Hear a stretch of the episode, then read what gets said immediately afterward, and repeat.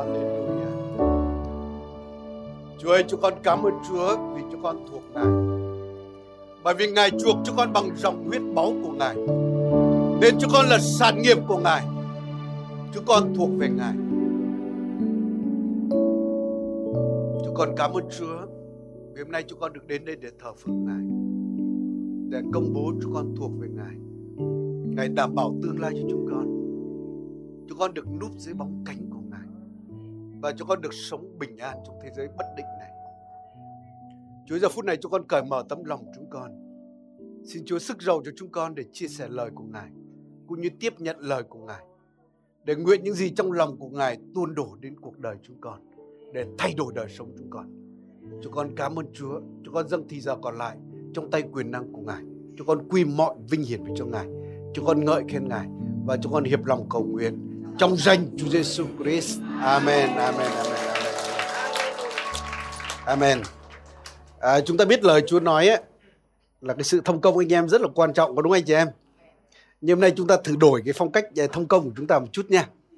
À, chúng ta không bắt tay nhau, không chạm đến nhau. Nhưng chúng ta có thể nhìn vào nhau, chúng ta mỉm cười với nhau nhé. Nếu anh em thích có thể chào kiểu Thái như thế này cũng được. Hoặc chúng ta chào kiểu người miền Nam. Chúng ta có thể chào nhau và chúng ta ngồi xuống trong sự bình an của Chúa.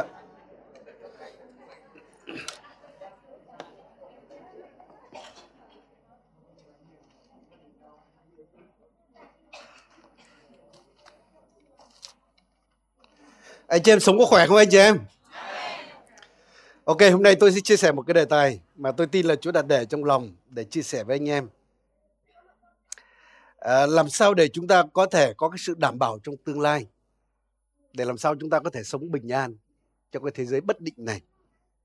Thì trước hết chúng ta sẽ cùng nhau xem một à, cái phần, một câu kinh thánh rất là ngắn gọn. Đó trong Roma đoạn 1 câu 17 phần B ấy. Ở đây lời sứ đồ Phaolô ông có viết mà thực ra cái lời này ông trích từ trong tiên tri Hà Bà Cúc ấy. đó là người công bình sẽ sống bởi đức tin. Người công bình sẽ sống bởi đức tin. Hay bản dịch khác nói là người công chính ấy, sẽ sống bởi đức tin của mình. Tất cả chúng ta đều là người tin Chúa. Chúng ta được xưng công chính chúng ta được là người công bình rồi và Chúa kêu gọi là người công chính là sống bởi đức tin. À, đối với nhiều những người chưa tin Chúa, người ta nghĩ là phải có tiền đúng không? Phải có thu nhập nào đó, phải có đồ ăn, phải có chỗ ở mới có thể sống được. Nói chung là đối với người ta là phải có tài sản, có cái tài chính nào đó, có cái gì đó mà nhìn thấy được mới có thể đảm bảo tương lai để có thể sống được nên họ không hiểu một đời sống đức tin như là lời Chúa kêu gọi. Chính vì vậy mà có những người tin Chúa bị khiển trách ấy, là sống không thực tế đúng không? Bởi vì không có cái gì nhìn thấy được để đảm bảo cái cuộc sống của mình. Khi tôi mới theo Chúa và sau đó tôi quyết định bước theo tiếng kêu gọi của Chúa, tôi cũng đã từng bị chất vấn như vậy. Có những câu hỏi đặt ra mà theo tự nhiên tôi không thể trả lời được. Cái câu hỏi đặt ra là sẽ sống bằng gì trong tương lai? Sẽ không có cái nghề gọi là nghề đi giảng đạo đâu. Rồi có những người hỏi tôi là gì, tương lai sẽ ở đâu? Ở Việt Nam lúc đó là chưa có khái niệm thuê nhà. Nhưng mà cảm ơn Chúa. Bao nhiêu năm qua tôi vẫn sống ổn và thậm chí còn sống tốt nữa. bởi vì tôi có một cái điều khác. Cái điều không nhìn thấy được để đảm bảo cho tương lai của mình. Để cho mình sống trong cái sự bình an để chúng ta có thể sống đắc thắng được. Trong Roma đoạn 12 câu 3 à, tôi tôi sẽ đọc anh chị em kịp giờ thì hay giờ. Đoạn 12 câu 3 cũng phần sau á. Phần B của câu kinh thánh này nói là gì? Là chúng ta bước theo lượng đức tin mà Đức Chúa Trời đã phú cho từng người nên mỗi một người tin Chúa chúng ta được Chúa phú hay Chúa ban cho một cái lượng đức tin. Tôi khẳng định đức tin đó là điều quý giá nhất. Nó hơn bất cứ cái tài sản vật chất nào bạn có. nó đảm bảo cho tương lai của bạn à, khi một người lấy lấy chồng hay lấy vợ những cái ờ, những cái buổi lễ cưới ấy, chúng ta thấy là họ hàng tặng quà rất nhiều đúng không? Có những người đeo vàng cô dâu còn đi còn phải cúi khom khom xuống kia phải nói nhiều quá. Rồi hoặc ra có những gia đình ấy khi mà lập gia đình sau đó ra ở riêng thông thường là ngày xưa thì bố mẹ cho con trâu đúng không? Cho mảnh ruộng ngày nay có thể cho cái nhà có thể cho công ăn việc làm nào đó. Tại sao bố mẹ muốn cho con cái ra ở riêng có một cái khoản như vậy? Đó giống như là một cái vốn để chúng nó khởi đầu cái cuộc sống mới. Và khi chúng ta tin Chúa chúng ta được làm con cái của Chúa. Và Chúa quyết định để chúng ta sống trên đất này vài chục năm trước khi về với Ngài để có thể làm những công việc Chúa kêu gọi. Thì Chúa cũng suy tính là xem để lại cái gì cho nó để nó sống được trên đất này. Để cái gì cho nó để nó đảm bảo cái cuộc sống trên đất này. Và nếu mà tiền là quý nhất ấy, thì tôi đảm bảo Chúa sẽ bảo thiên sứ của Chúa véo một chút nhựa đường trên thiên đàng, thả xuống cho bạn là bạn sống trọn đời luôn. Hoặc nếu công việc Chúa sẽ ban cho bạn cái công việc nào đó thu nhập rất cao. Nhưng mà Đức Chúa Trời nói, tất cả những điều đó không thể quý giá bằng cái điều mà ta sẽ ban cho con cái của cha đó chính là đức tin. Để qua đức tin đó, chúng có thể được kết nối với ta là nguồn vô hạn của chúng.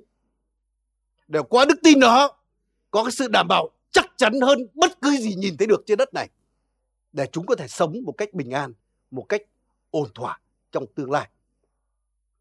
Và tất nhiên cái câu kinh thánh á, là người công bình sống bởi đức tin á, nó còn có cái hàm nghĩa cái ý nghĩa khác nữa. Nếu chúng ta đọc kinh thánh chúng ta biết ấy, khi nói về sự sống á, thì kinh thánh nói là có những cái dạng sự sống khác nhau.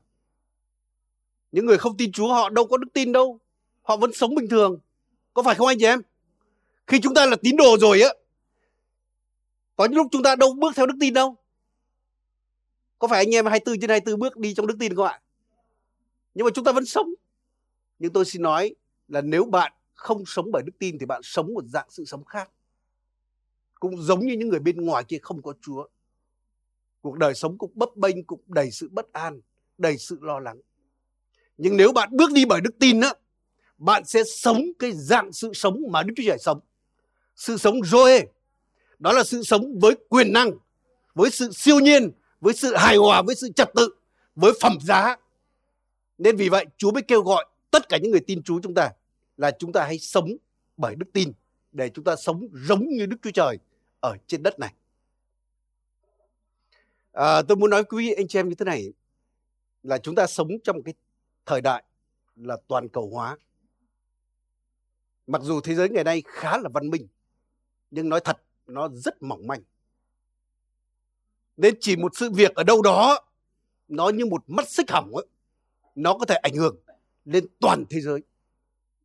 Nên đúng ngày nay chúng ta thấy rất nhiều những cái công ty lớn, những tập đoàn lớn thậm chí đình trệ sản xuất bởi vì sao bởi vì một cái linh kiện một cái chi tiết nào đó một cái sản phẩm nào đó của họ lại phải làm từ Trung Quốc và nếu về đó đình trệ thì đình trệ tất cả toàn cầu nên vì vậy đúng là là toàn cầu hóa, có mặt lợi, nhưng đấy cũng có mặt nó làm cho thế giới trở nên rất là mỏng manh. Bởi vì một mắt xích nó hỏng, có thể hỏng cả cái chuối xích. Chính vì vậy, nó đã đưa đến những cái sự bất an khác nhau. Rồi chúng ta cũng sống trong cái thời đại, gọi là thời đại truyền thông, đúng không? Cái gì cũng có thể đưa lên báo chí tất cả. Rất nhiều những phương tiện truyền thông khác nhau. Và nó có mặt cũng rất là hay. Cho chúng ta những thông tin cập nhật sớm nhất nhưng cũng có mặt dở của nó nó nó có thể làm cho con người dễ trở nên bất an lắm tôi nói ví dụ nha à, một cái máy bay rơi họa hoàn lắm có một cái máy bay rơi trên đó có thể khoảng mấy trăm sinh mạng con người. Đúng là sinh mạng con người rất đáng quý. Nhưng mà cái sự việc đó có thể làm cả thế giới hoảng loạn. Và thậm chí có những người không dám đi máy bay nữa. Không dám dùng hàng không nữa. Nhưng nếu người ta tính cái tỷ lệ tai nạn hàng không á, thì đó là tỷ lệ thấp nhất so với lượng người đi dùng hàng không và tỷ lệ tai nạn ấy, thì tỷ lệ đó thấp hơn cả tỷ lệ người đi bộ gặp tai nạn nữa. Nhưng vì cớ truyền thông nên thành ra rất nhiều người lo sợ, bất an cái điều như vậy. Nên vì vậy khi chúng ta sống trong thời đại truyền thông này, chúng ta cũng cần phải biết giữ mình để chúng ta có thể sống bình an trong cái thế giới mỏng manh và thế giới bất ổn này. Nên trong những ngày qua chẳng hạn, tôi rất là ngạc nhiên khi nhìn tại Singapore là một đất nước giàu có, một đất nước văn minh, một đất nước hiện đại, cái hệ, hệ thống an sinh xã hội của họ rất là tốt. Nhưng mà thấy có những cái cảnh người ta đi siêu thị, người ta vét tất cả mọi sự trong đó. Trong cái sự hoảng loạn nhé. Để tích trữ, để đảm bảo cái gì đó cho tương lai. Tôi không nói là tiết kiệm, tích trữ là có gì xấu. Nhưng nếu trong cái thái độ hoảng loạn thì hoàn toàn không tốt. Bởi đôi khi chính cái sự sợ đó nó lại giết chúng ta trước. Nên người ta nói là có những người khi mà đến bệnh viện người ta chuẩn đoán ung thư. Thậm chí có thể nhiều người trong đó chết rất nhanh. Chết không hẳn là vì bệnh giết chết đâu. Mà nỗi sợ làm cho người ta chết nhanh hơn. Nên vì vậy hãy cẩn thận với cái tấm lòng chúng ta. Để cái gì xâm nhập trong lòng chúng ta. Bởi nỗi sợ nó sẽ hủy hoại chúng ta trước. Amen anh chị em.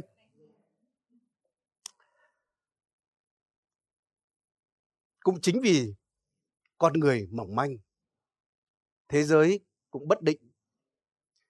Nên Chúa Giêsu mới nói là nhiều người họ lo lắng và nói rằng tương lai chúng ta sẽ ăn gì, uống gì, mặc gì. Có phải không anh chị em? Nhưng mà ta chính xác là Chúa nói là đừng có lo lắng mà nói rằng ăn gì, uống gì, mặc gì. Bởi ngày mai sẽ lo về ngày mai. Chúa không nói về cái chuyện là chúng ta không tính toán.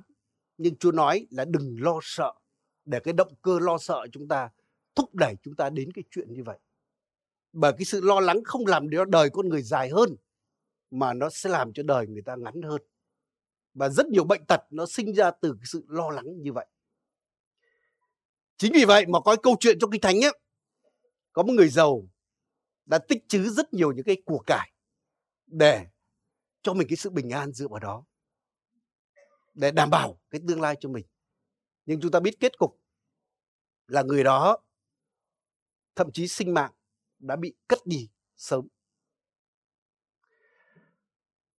Cũng chính vì vậy mà tôi thấy là gì, có những cảnh mà có những người ở Trung Quốc bây giờ họ ở trên nhà tầng họ vứt tiền xuống đất. Bởi người ta thấy là những cái đó không giúp được người ta trong những cái lúc khó khăn như thế này. Nên vì vậy, cái câu hỏi rất lớn cho con người là tương lai sẽ ra sao có cái gì đảm bảo cho tương lai của tôi làm sao có thể có cái sự bình an trong tương lai trong cái thế giới như thế này thì tôi muốn muốn nói cái vấn đề này xin anh chị em hãy chú ý lắng nghe điều này. Nếu anh chị em hiểu điều này, anh chị em có thể sống bình an trong mọi hoàn cảnh.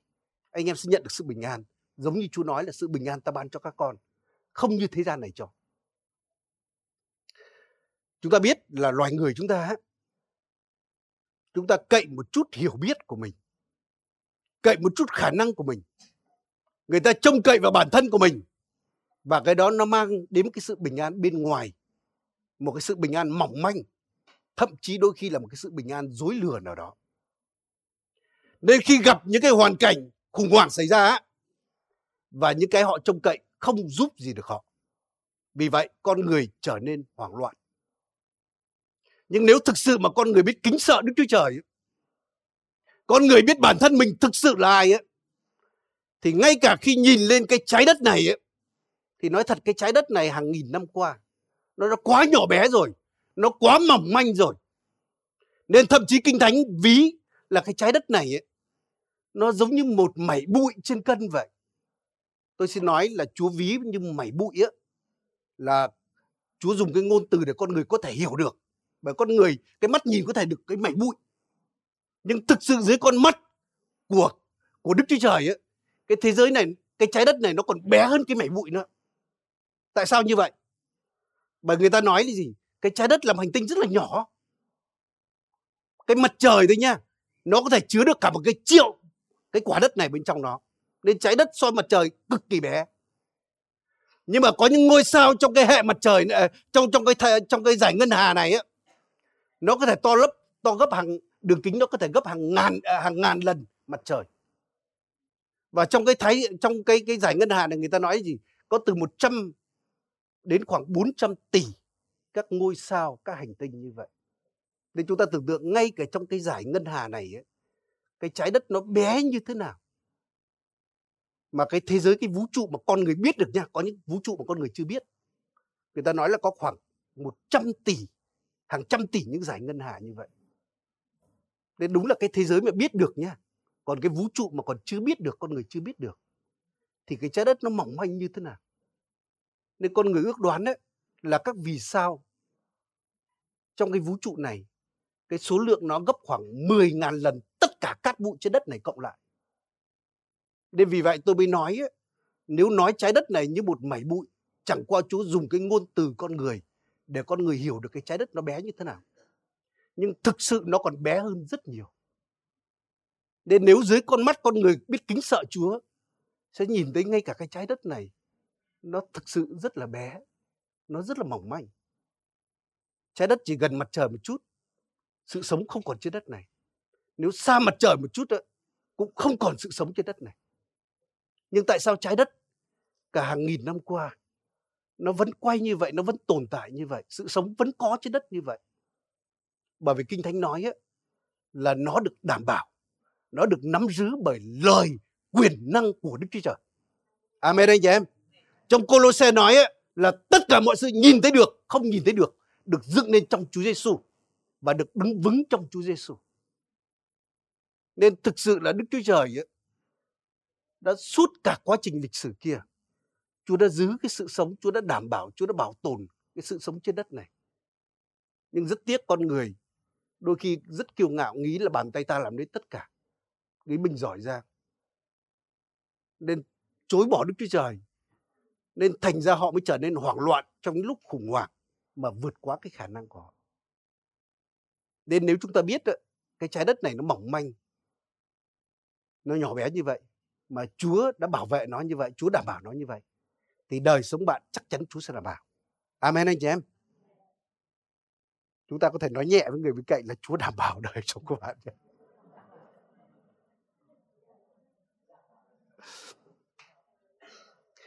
Nếu chúng ta nhìn đời sống con người ấy, trong Kinh Thánh, đó là Abraham, tổ phụ của người Do Thái, cũng là tổ phụ đức tin của chúng ta. Và Chúa đã kêu gọi ông rời khỏi quê hương bà con của ông đến đến cái xứ sở mà ông không biết mình đi đâu. Nên thực sự là nhìn Abraham á, thấy ông mỏng manh quá. Đời sống tương lai của ông không có gì đảm bảo cả. Bởi vì cái xã hội thời đó nó không văn minh như ngày hôm nay. Ngày nay nếu tôi trước khi đi một cái đất nước mới á, thông thường tôi sẽ tra trên internet để xem đất nước đó luật pháp như thế nào, thể chế ra sao, khí hậu thế nào. Mà thông thường ngày nay đi các nước thì đều an toàn cả. Nhưng thầy Abraham có thể sao vào cái bộ lạc ăn thịt người thì sao? Mình vào đó sẽ thành một cái món thịt nướng cho người ta thì sao? Có phải không anh chị em? Đến đó giống như Abraham lo sợ người ta có thể giết ông để cướp vợ ông cướp tài sản của ông thì sao tất cả những điều đó theo con mắt bình thường là có căn cứ nhưng kinh thánh nói Abraham đi theo lời của Đức Chúa Trời nên cái sự đảm bảo của Abraham không phải là tiền bạc, không phải là con người, không phải là cái gì nhìn thấy được. Nhưng đó chính là Đức Giê-va, Chúa của cả trời và đất này kêu gọi ông. Và Chúa hứa với ông là ta ở cùng con. Ta sẽ ban phước cho con, làm nổi danh con. Ta sẽ ban phước cho người nào, chúc phước cho con và rủa xả kẻ nào rủa xả con. Và con sẽ là nguồn phước cho cả thế giới này. Nên cái sự bảo đảm của Abraham đó chính là Chúa và lời hứa của Ngài. Nhờ vậy mà ông có thể sống tốt. Có phải không anh chị em? Mà lại còn trở thành nguồn phước cho cả thế giới. Và ông là tổ phụ đức tin của chúng ta đấy. Ông là tấm gương cho tất cả chúng ta đấy.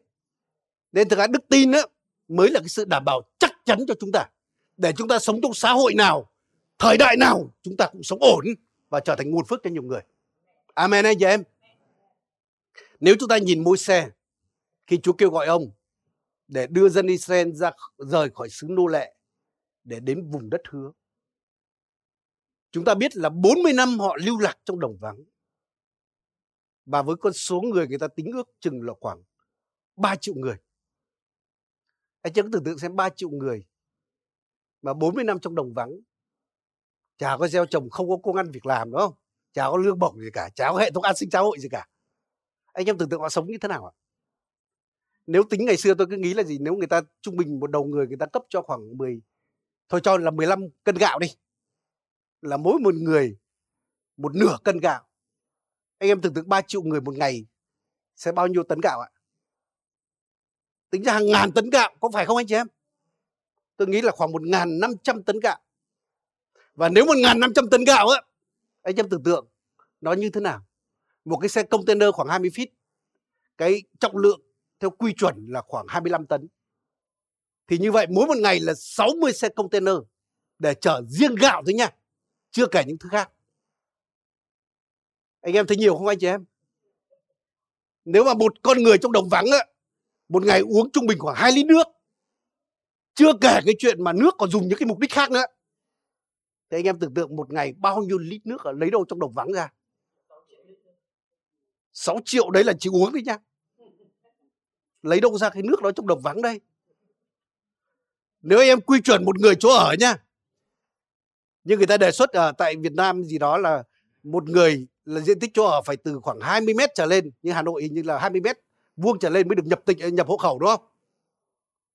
Nếu như vậy khoảng 3 triệu người chưa kể đường đi lối lại thì khoảng diện tích bao nhiêu ạ? Tôi tính là khoảng à, 60 triệu mét vuông. Như vậy sẽ là khoảng à, 60 cây số vuông. Như vậy một chiều đóng trại gọn sẽ một chiều 10 cây số, một chiều 6 cây số. Rồi một loạt những cái khác. Nên tôi khẳng định là nếu mua xe mà biết trước cái điều này á, thì chắc tôi không dám. Chú ơi, con xin kiếu chú gọi người khác đi, nuôi cả cái đám này, cả cái đám này mà trong 40 năm như vậy lấy đâu ra? Có phải không anh chị em? Anh chị em tưởng tượng đến lúc họ đòi ăn thịt. Chúa cho ăn chim cút ngập răng trong cả tháng trời. Anh em nếu mà ăn ngập răng những người mà đang đói chưa bao giờ lâu được không được ăn thịt đấy như ở đây một số những anh em trong hội thánh như mục sư pháp chắc một ngày phải một cân. Như vậy khoảng ba con chim cút đúng không? Ba hay bốn con chim cút. Mà tưởng tượng ba triệu người như vậy thì anh em biết bao nhiêu triệu con chim cút một ngày, cả tháng nhiêu không thể tưởng tượng được cái con số mà để cung ứng cho cái đoàn dân đó 40 năm trong đồng vắng thế nào. Anh em vậy mà chú vẫn cung ứng cho người ta đấy vậy cái sự đảm bảo của môi xe của dân Israel đó, không phải những gì họ nhìn thấy được. Bởi những gì họ nhìn thấy được chả có gì cả. Trong đồng vắng làm gì có đồ ăn, trong đồng vắng làm gì có nước uống. Có phải không anh chị em? Những cái sự đảm bảo của môi xe đó chính là cái giao ước hay là lời hứa của Đức Chúa Trời đối với tổ phụ của dân Do Thái. Là Chúa sẽ đưa họ từ xứ nô lệ này vào xứ hứa. Nếu cái chặng đường đó có đòi hỏi 400 năm á, thì Chúa vẫn cung ứng đủ cho. Nếu cái chặng đường đó nó có khủng khiếp hơn cái chặng đường họ đi á, thì Chúa vẫn đảm bảo cho. Bởi Đức Chúa Trời là đấng thành tín. Amen, anh chị em. Nên nếu trong đồng vắng mà không có những cách tự nhiên để Chúa cung ứng cho con người, thì Chúa sẽ dùng cách siêu nhiên. Nên vì vậy 40 năm, ngày nào mana cũng hàng nghìn tấn mana từ trời rơi xuống. Rồi nước từ đá chảy ra cho người ta. À, Amen anh chị em. Còn quần áo 40 năm á, nó không rách. Không sờn. Thế kỳ lạ không anh chị em? Nên cái sự cung ứng một cách siêu nhiên rất tuyệt vời của Đức Chúa Trời. Nên tôi muốn nói với anh chị em như thế này. Chúng ta không phải sống trong hoàn cảnh sa mạc như vậy. Thì chẳng nhẽ Chúa lại không cung ứng cho chúng ta hay sao? Amen anh chị em. Vậy tại sao chúng ta lo lắng? Tại sao chúng bất an? Bởi chúng ta lấy cái sự đảm bảo của chúng ta không phải là chính Chúa và lời hứa của Ngài. Mà chúng ta lấy cái sự đảm bảo của chúng ta từ cái gì chúng ta nhìn thấy được. À chúng ta có bao nhiêu mảnh đất. Nhưng thực sự là khi mà khủng hoảng xảy ra, khi những dịch bệnh xảy ra, có những thành phố tại Nhật Bản khi mà hạt nhân dò dỉ á, thì nó trở thành những thành phố hoang hết, thành phố ma hết. Có bao nhiêu bất động sản đó cũng chả làm cái gì cả. Có phải không anh chị em? Nếu mà cái sự đảm bảo chúng ta là những số tiền chúng ta có được Kinh Thánh nói là mối mọt, trộm cắp có thể lấy hết của chúng ta. Có những đất nước ấy, mà sau một đêm đảo chính thôi, tất cả tiền của người ta trong ngân hàng ngày hôm sau chỉ là cái tờ giấy lộn thôi. Nên tại sao chúng ta bất an, tại sao chúng ta lo lắng? Bởi đôi khi chúng ta lấy cái sự đảm bảo cho tương lai chúng ta, cái sự bình an của chúng ta là cái gì chúng ta sờ được, là gì chúng ta nhìn thấy được. Nhưng tôi xin nói tất cả những điều đó nó vẫn mong manh trong cái thế giới này. Nhưng mà Đức Chúa Trời, Ngài không bao giờ thay đổi. Lời của Ngài đã giữ cả trời và đất này bao nhiêu năm qua thì lời đó sẽ đảm bảo cho đời sống của bạn. Nên nếu lòng bạn, đức tin của bạn đặt nơi lời Đức Chúa Trời, đặt nơi Đức Chúa Trời, tôi xin nói thời đại nào bạn cũng sống ổn cả. Amen anh chị em.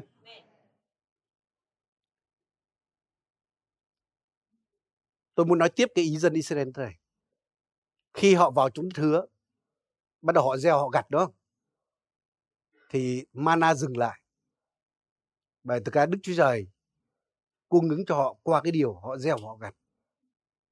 Nên nếu đời sống bạn gieo gặt được, Chúa sẽ cung ứng cho bạn.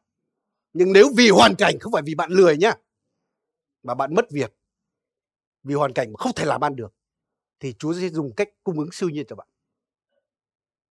Tôi có có đọc một cái lời tiên tri của một tôi tới Chúa mà tôi rất kính trọng. Vào những năm khoảng 93 94 á, bây giờ ông về với Chúa rồi. Ông đó giống như là thầy của Can Gustav vậy ông đến nước nga và ông nói cái lời tiên tri là đến lúc nước nga sẽ bị cô lập và thậm chí nạn đói sẽ đến và thật ra khi ông nói những cái lời tiên tri đó thì người ta thấy rất kỳ cục cả nước nga đang cởi mở như vậy đang quá cởi mở với phương tây, với thế giới như vậy, tại sao lại nói là tiên tri đó? Nhưng tôi không biết cái đó đang ứng nghiệm ngày nay hay không. Cũng có thể chưa hoàn toàn ứng nghiệm, nhưng ngày nay chúng tôi biết bên nước nga biết là gì? Bị cấm vận tứ tung, bắt đầu bị cô lập nhiều thứ. Ai ngờ được cái chuyện đó, nhưng mà đức chúa trời lại đứng từ buổi đầu tiên đã giao truyền sự cuối cùng. Và có lời tiên tri nói như thế này là hứa như thế này, là dân của ta ta sẽ không bao giờ bỏ dân của ta thậm chí có những cái phép lạ xảy ra khi người ta không có đồ ăn, người ta cầu nguyện với Chúa, tự nhiên trên bàn sẽ xuất hiện bánh cho người ta ăn người ta bảo hoang tưởng hoang tưởng gì trong đồng vắng đấy 40 năm. Phép lạ sờ sờ như vậy. Đức Chúa Trời đâu có thay đổi. Chúa ngày hôm qua, hôm nay cho đến đời đời đâu có thay đổi. Amen anh chị em. Nên thực sự tôi tin một điều như thế này. Trong Hebrew ở ờ, đoạn 13 câu 3 đến câu 5 có nói như thế này. Chúa nói là gì? Ta không bao giờ lìa, không bao giờ bỏ con. Đúng là Chúa không bao giờ lìa, không bao giờ bỏ chúng ta. David nói là trước tôi trẻ nay tôi già nhưng chưa bao giờ thấy người công bình bị bỏ bao giờ. Hay là dòng dõi người đi ăn xin ăn mày. Nên Chúa nói là Chúa ban phước đến ngàn đời cho những kẻ yêu mến Ngài. Anh chị em nếu cần làm phép lạ Chúa có thể hóa bánh ra, nhân bánh nhân cá ra cho cả đoàn dân đông ăn. Có phải không anh chị em? Nếu như cái đám cưới tại Canaan á mà người ta hết cái rượu Chúa có thể hóa cho họ để chu cấp cho họ cái điều đó. Nên vì vậy, nếu mà chúng ta sống trong đến lúc nào đó một cân gạo có đáng giá là một cân vàng ấy, tôi xin nói chú vẫn đảm bảo đủ gạo cho bạn ăn. Chú có làm được điều đó không anh chị em? Nên tôi nói nếu Hà Nội này đất có khoảng một triệu đô la một mét hay là 10 triệu đô la một mét vuông đất, Chúa vẫn đảm bảo cho bạn có nhà ở. Bởi giống như trong Timothée một cũng nói như vậy. Là Chúa nói với chúng ta, chúng ta hay, hay thỏa lòng, đừng có tham tiền bởi vì Chúa là đấng đảm bảo cho chúng ta đủ ăn đủ mặc và thậm chí mái che đầu nữa và trong Hebrew cũng nói cái ý như vậy bởi vì Chúa đảm bảo cho bạn để bạn có thể sống được trong bất cứ hoàn cảnh nào nếu hoàn cảnh mà khủng hoảng trầm trọng Chúa sẽ làm phép lạ siêu nhiên còn nếu không đến mức như vậy, thì Chúa sẽ ban phước cho những công việc tay bạn làm, những hoàn cảnh tự nhiên để cung ứng cho đời sống của bạn. Nên bản thân tôi như vậy. Khi người ta hỏi tôi là tương lai ở đâu, các anh, các chị đều có nhà cửa đất cát còn ở đâu? Ở đây không có khái niệm thuê nhà. Rồi sống thế nào, làm gì có cái nghề gọi là nghề đi giảng đạo này đâu. Và tôi lúc đó tôi không trả lời được câu hỏi đó. Nhưng đúng là khi tôi sang nga tôi cầu nguyện, mấy tháng trời tôi cầu nguyện điều đó thì Chúa nói với tôi qua những câu kinh thánh đó. Hebrew đoạn 13 Timothée 1 đoạn 6 là Chúa đảm bảo cho tôi. Và Chúa nói là tương lai con sẽ ổn thỏa và con sẽ có nhà của mình. Đúng vậy, bao nhiêu năm qua chúng tôi sống, chúng tôi có nhà ở, chúng tôi có đồ ăn và cuộc sống của chúng tôi khá là tốt và đặc biệt là sự bình an. Amen anh chị em. Nên sự đảm bảo của chúng ta đó chính là chúa, đó là lời của ngài bây giờ chúng ta sẽ xem một câu kinh thánh đấy nha Hebrew đoạn 12 câu 2 ấy. Ở đây nói với chúng ta một cái ý như thế này. Tôi xin được đọc ạ. Hebrew đoạn 12 câu 2 là nhìn xem Đức Chúa Giêsu là cội rễ và cuối cùng của đức tin. Chúng ta sẽ dừng ở đây thôi. Tác giả con nói với những người tin Chúa là chúng ta hãy nhìn xem Chúa Giêsu. Bởi vì Ngài là cội rễ và cuối cùng của đức tin chúng ta. Ngài cũng là trung tâm đức tin của chúng ta. Khi chúng ta nói đến đức tin đó là tin vào Ngài. Ngài là đối tượng, Ngài là trung tâm, Ngài là cội rễ, Ngài là cuối cùng của đức tin chúng ta. Nên vì vậy đức tin là trông lên Chúa của chúng ta. Và đức tin nó cũng bám chắc cái lời hứa của Chúa dành cho cuộc đời chúng ta.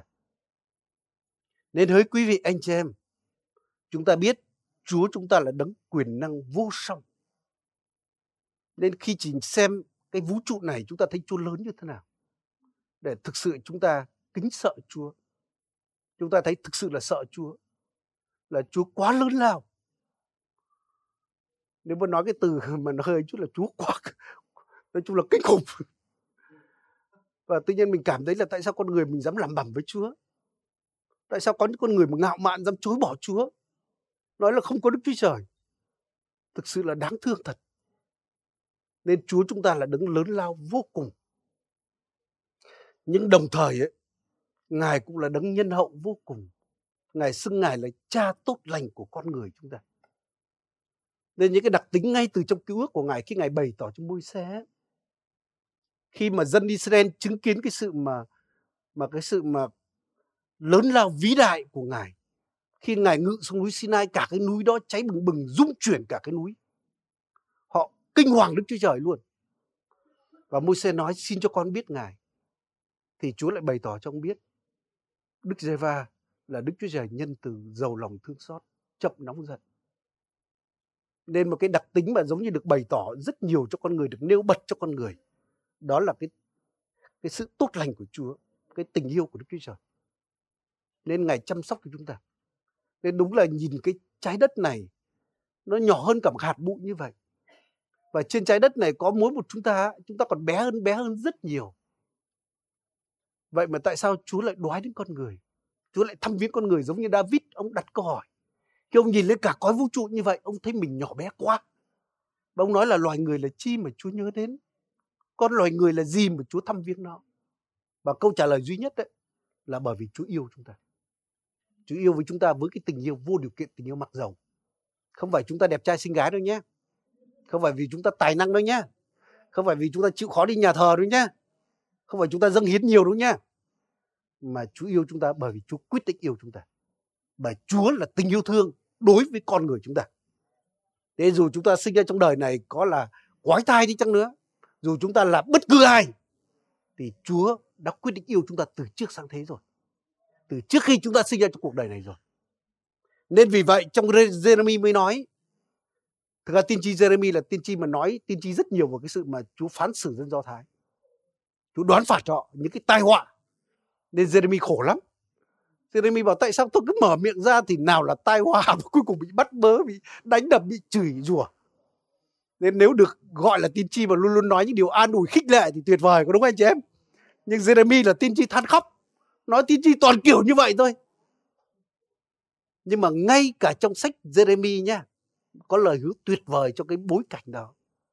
Chúa nói là ý tưởng của ta về con á, là không phải mang tai họa đâu thậm chí ngay cả điều ta xử phạt các con cũng không phải để tai họa cho các con đâu mà để cho các con có một tương lai đó là điều tốt lành cho các con nên ý tưởng của Chúa, cái động cơ trong lòng của Chúa là Chúa muốn đảm bảo tương lai cho mỗi một chúng ta. Chúa muốn mang cái hy vọng đến trong mỗi một cuộc đời chúng ta. Amen anh chị em. Nên trong đời sống chúng ta, dù bất cứ điều gì xảy ra, chúng ta sống trong cái xã hội, trong cái thế giới mà dịch bệnh xảy ra hay bất cứ hoạn nạn nào xảy ra, thì Chúa vẫn có thể biến điều đó để chúng ta có một tương lai tốt lành, để chúng ta có một cái sự trông cậy trong tương lai, để chúng ta có cái niềm hy vọng trong tương lai rồi ngoài ra Chúa không chỉ là tốt lành mà Đức Chúa Trời còn là đấng thành tín nữa. Nên Kinh Thánh nói là Đức Chúa Trời không phải là loài người để nói dối. Chúng ta công nhận con người chúng ta nói dối không anh chị em? Nếu ai chưa bao giờ nói dối có thể giơ tay được không ạ? Tôi không dám nhìn đâu.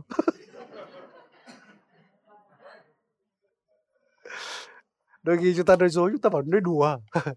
Và chúng ta tôi, tôi quên hứa tôi quên mất. Hoặc là lực bất tòng tâm. Nhưng mà thôi đấy là nói dối. Nói không làm có nghĩa là nói dối có phải không anh chị em? Nhưng mà kinh thánh khẳng định là đức chúa trời không phải là loài người để nói dối. Nên ngài nói ngài sẽ làm. Ngài hứa thì dù có phải làm trời rung đất chuyển để thực hiện lời hứa đó thì ngài vẫn thực hiện. Nên chúa đảm bảo cho bạn có tương lai.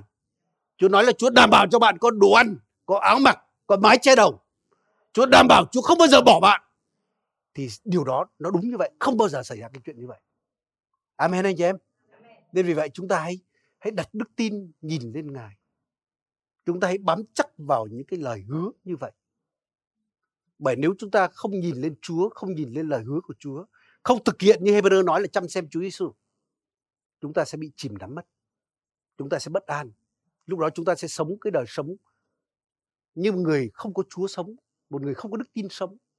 Bởi người công bình phải sống bởi đức tin.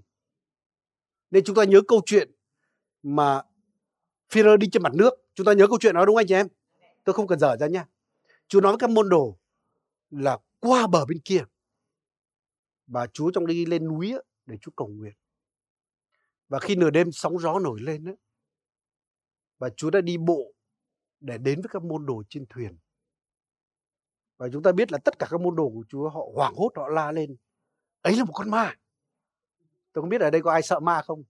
Nhưng mà các môn đồ của Chúa Giêsu toàn những đàn ông lộc ngọc như vậy mà sợ ma đấy. Và lúc đó Chúa nói, ấy là ta đây đừng sợ. Và lúc đó phi rơ nói là nếu phải Chúa, hãy phán cho tôi để tôi đến cùng Chúa. Và lúc đó Chúa Giêsu nói là hãy lại đây. Chúa không nói lại đây hàm ý là gì? Hãy đến đây cùng ta, đến với ta đây được. Chứ không nói là đi và chìm xuống nước nhá. Có đúng anh chị em? Và phi rơ một người rất can đảm, dám bước đi trong đức tin, sống bởi đức tin đó. Ông đã bước ra khỏi thuyền. mà anh chị em ạ, thực ra ông phải bước không phải bước trên mặt nước đâu, mà ông bước trên đức tin. Ông bước trên lời Chúa. Nên có người nói là lúc đó hồi các thiên sứ phải ông bước là phải giơ tay ra đỡ, giơ tay ra như vậy. Và khi Phêrô còn nhìn lên Chúa Giêsu, ông còn nhớ cái lời nói của Chúa, hãy lại đây, thì ông bước đi được. Nhưng khi ông đi được một chặng ấy, lúc đó bắt đầu ông nghiêng sang bên trái bên phải. Ông thấy sóng gió nổi, ôi sao lớn thế? Kể mà sóng lặng thì có vẻ dễ đi hơn. Trời lại tối tăm nữa, có nghĩa là không còn nhìn lên Chúa nữa. Và bắt đầu ông nhớ lại một loạt, ồ từ nhỏ đến lớn mình có bao giờ thấy ai đi trên mặt nước đâu. Toàn thấy người ta trôi lành phành trên mặt nước thôi. Và anh chị em lúc đó đức tin đã bị chìm đắm. Và khi đức tin chìm đắm thì chính ông đã bị chìm xuống. Nhưng anh chị em Chúa không để ông chết. Có đúng anh chị em? Nên đời sống chúng ta cũng giống như Abraham là tổ phụ đức tin. Nhưng cũng có lúc mà ông yếu đuối. Và ông kêu Chúa xin thương xót, xin cứu con với. Chúa nói thì cho mày chết. Hẹn gặp ta trên thiên đàng sau này nhé. Không, Chúa không. Chúa đã nắm ông, Chúa lôi lên. Và lúc đó là Kinh Thánh nói là ông cùng với Chúa Giêsu đi vào thuyền. Có nghĩa là đi được tiếp tục trên thuyền vào. Nên đức tin đó, đó là khi nhìn lên Chúa. Khi chúng ta nhớ đến lời của Chúa. Thế đừng nhìn lên ngoại cảnh nhiều nhé.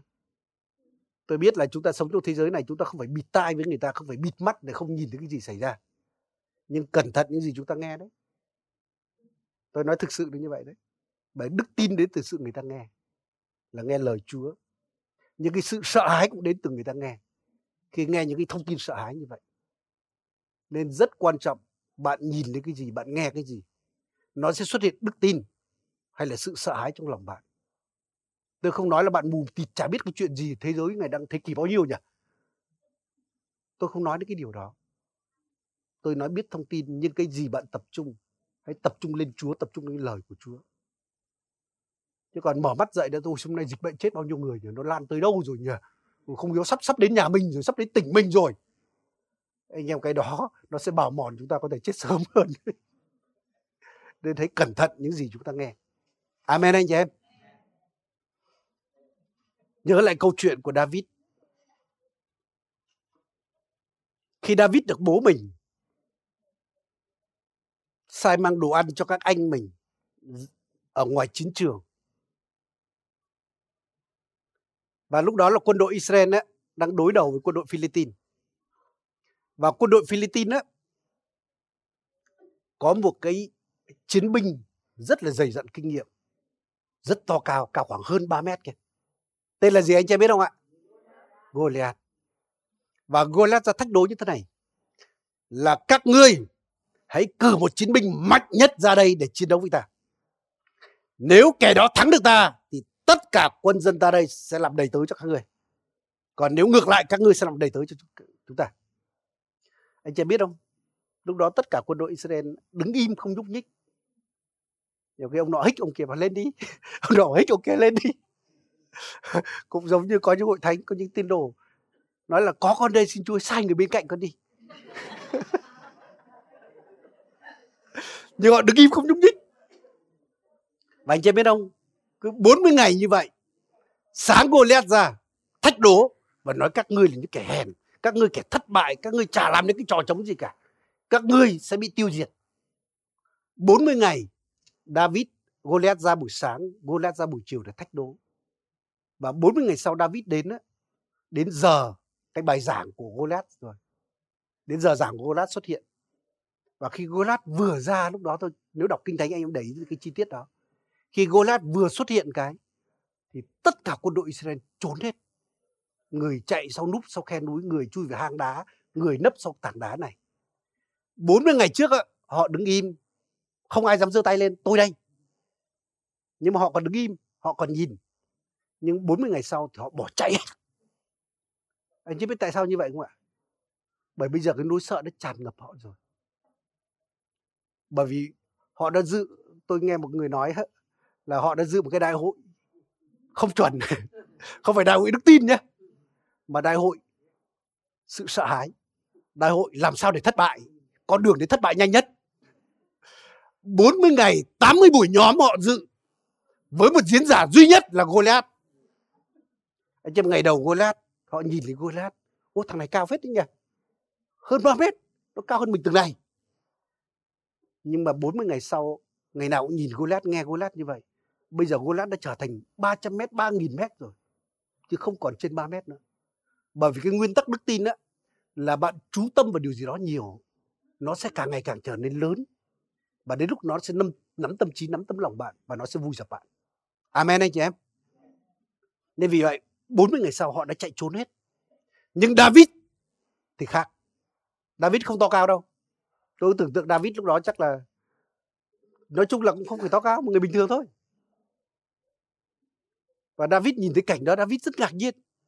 David bảo cái thằng nhái danh này, cái thằng không chịu cắt bì này, thằng Goliath này, nó dưới con mắt của Chúa nó quá bé, đúng không? Nếu trái đất là như một cái mảy bụi á, thì không biết Goliath nó như thế nào, đúng không? Và tại sao thằng này dám dạy dám sỉ nhục đạo binh của Đức giê va nên thằng này chết chắc rồi. Anh chưa biết tại sao David có sự dũng cảm như vậy không ạ? Sao David còn nói là gì? Là hồi tôi chăn cừu nhá. Có sư tử có gấu đến đấy. Bắt chiên của tôi. Tôi còn lao vào đánh nó. Giật chiên ra khỏi miệng nó. Một cái câu hỏi tôi hay hỏi ấy, là khi bạn gặp ờ, gặp sư tử ấy, gặp gấu bạn sẽ làm như thế nào? Nhiều khi nhìn trong sở thú đã thấy dần dợn rồi, đúng không? Nếu mà ngoài thiên nhiên chúng ta gặp đúng là nhiều người chạy. Nhưng tôi đảm bảo có những người ngất xỉu luôn, không chạy được luôn đấy. Nhưng mà David thì khác. David không không chạy, mà ông xông tới. David có bình thường không anh chị em? Rất bình thường. Nhưng David là con người chiêm ngưỡng Đức Chúa Trời. Ông luôn luôn nhìn lên Chúa, chăm xem Chúa. Nên Chúa trở nên cực kỳ lớn đối với ông. Chúa làm chủ cái tâm trí cái tấm lòng của ông. Nên dưới con mắt của Đức Chúa Trời ấy ông nhìn lên sư tử nhìn lên gấu nó bé như con chuột thôi như con thỏ mà thôi. Anh chị em cứ thử một cái đó mà xem.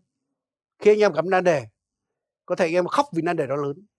Nhưng nếu anh em học được để mà tập trung tâm trí lên Chúa, để đến thờ phượng Chúa, để có thể chạm được đến Chúa.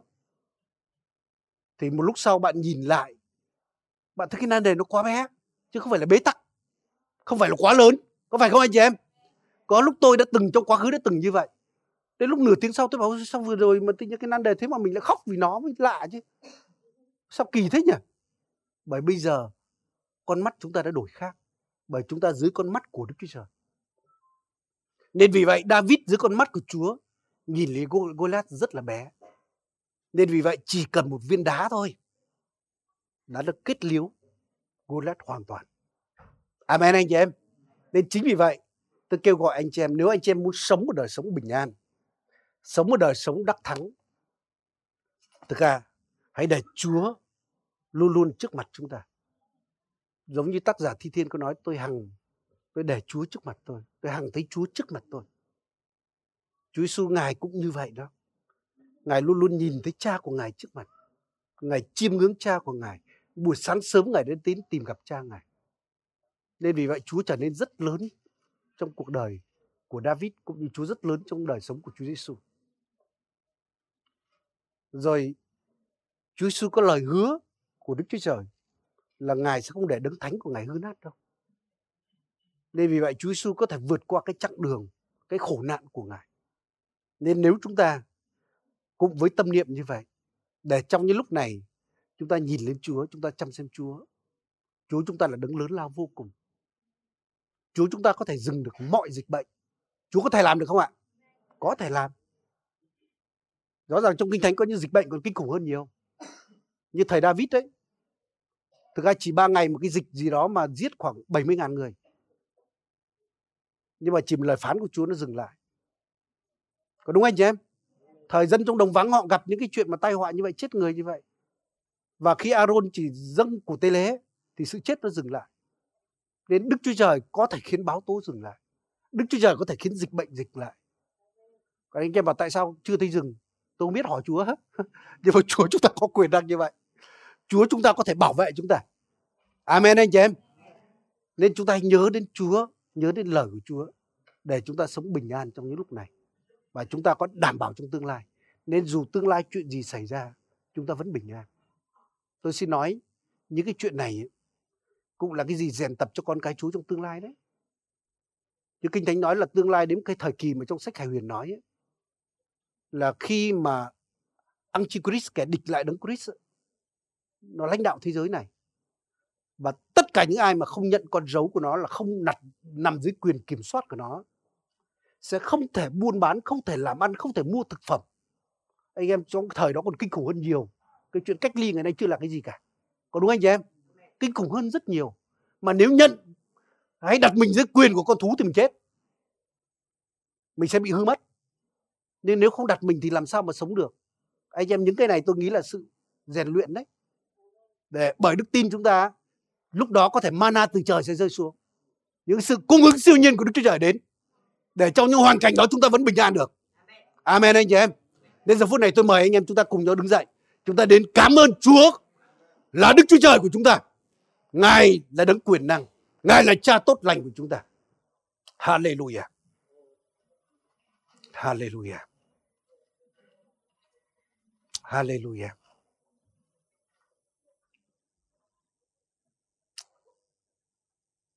Mỗi một anh chị em chúng ta hãy cầu nguyện, có thể cầu nguyện nhẹ nhàng với Chúa.